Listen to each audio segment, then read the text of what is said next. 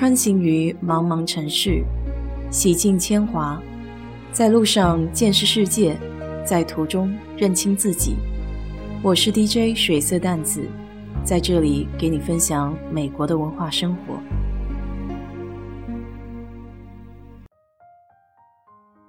上周末去奥斯汀的朋友家，恭祝他乔迁之喜，顺带去了两个以前到奥斯汀没有玩过的点。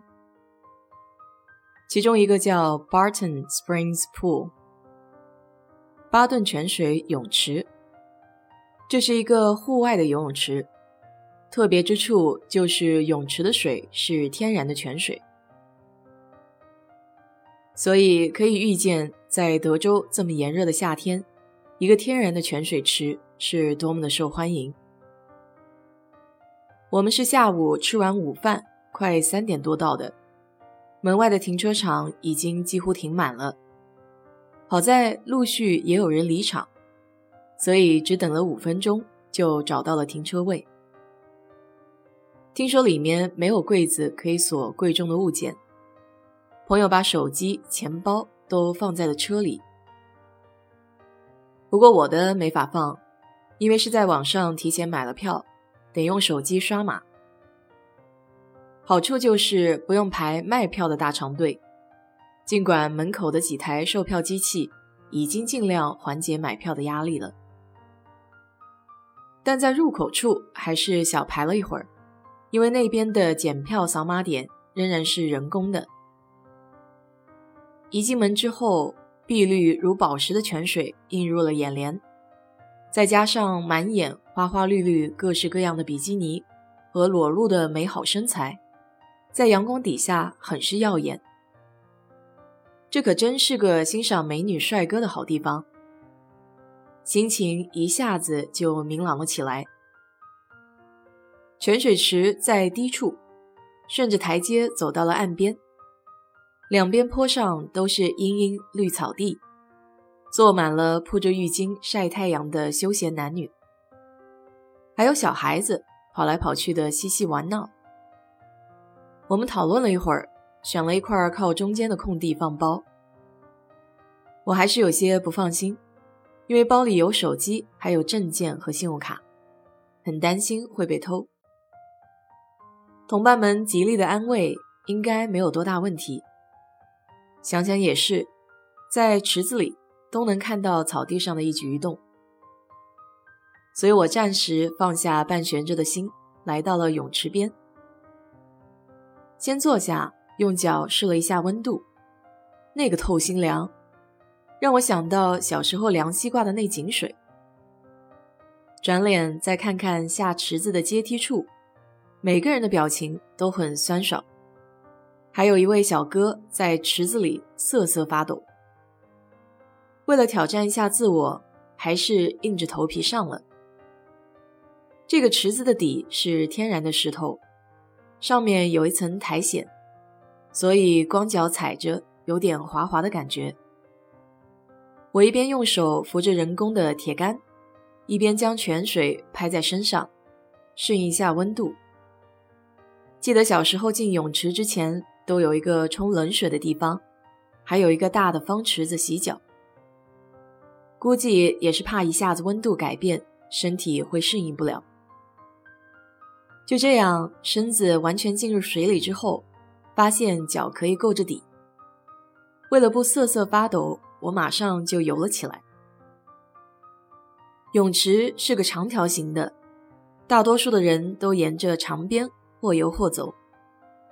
为了不离包太远，我就横着游。两个来回之后，身体就热乎了起来，适应了水里的温度。但小伙伴们还想往其他的地方游游看，于是建议我把手机和信用卡都放回到车里。于是我和朋友从凉水中爬上岸，暖风一吹，觉得惬意无比。头顶正好有片乌云，此时竟下起雨来。我们一路小跑，把包和浴巾给挪到有遮雨的地方。可就在这短短的几分钟之内，我开始头晕眼花，心跳加快，眼前的景象慢慢变得模糊起来，呼吸也很费劲。当时有些吓到了，我整个人似乎马上就要撑不住了。朋友见状也是手足无措，我让他给我去找瓶水喝。眼前不断有人来来往往，但我已经没有心思再去欣赏各种美好了。坐了好些时候，眩晕想吐的感觉一度占据了整个脑海。我勉强地抬起头，虚瞄着远处，看到另外2个好友正在岸上找我们。我想喊，却完全没有力气。朋友在车里居然找到了一瓶遗漏的水。这泳池的附近连个卖水的地方都没有。我让他们先去玩，自己想在岸上缓一缓。于是把浴巾一块垫在草坪上，一块盖在身上，就这样背靠大地，面朝天空，微风徐徐中躺着睡了一小会儿。当时手感觉很麻，就像血液没有办法循环到那里一样。慢慢的，思绪渐远，身边的窃窃私语和风中的栀子花香都随之进入了梦乡。不知过了多久，眼前觉得有亮光，睁开眼看到一片碧蓝的天空和洁白的云朵。原来我还在这里。缓缓地起身，正巧看到朋友在对面的跳板前排队。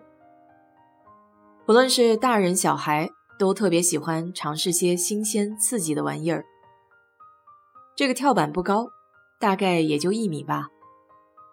只见有的人蜷着双腿，屁股着水，还有的人前空翻，头先入水。他们玩的都是不亦乐乎。我其实很怕这种跳水，因为鼻子呛水的感觉特别难受。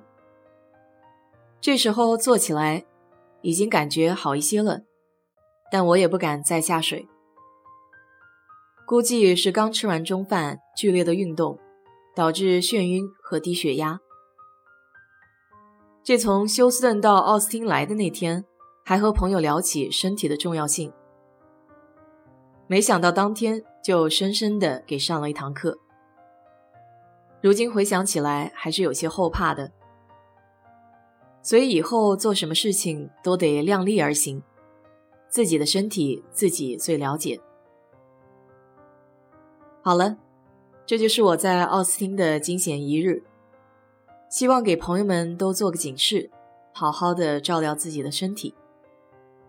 今天就给你聊到这里，如果你对这期节目感兴趣的话，欢迎在我的评论区留言，谢谢。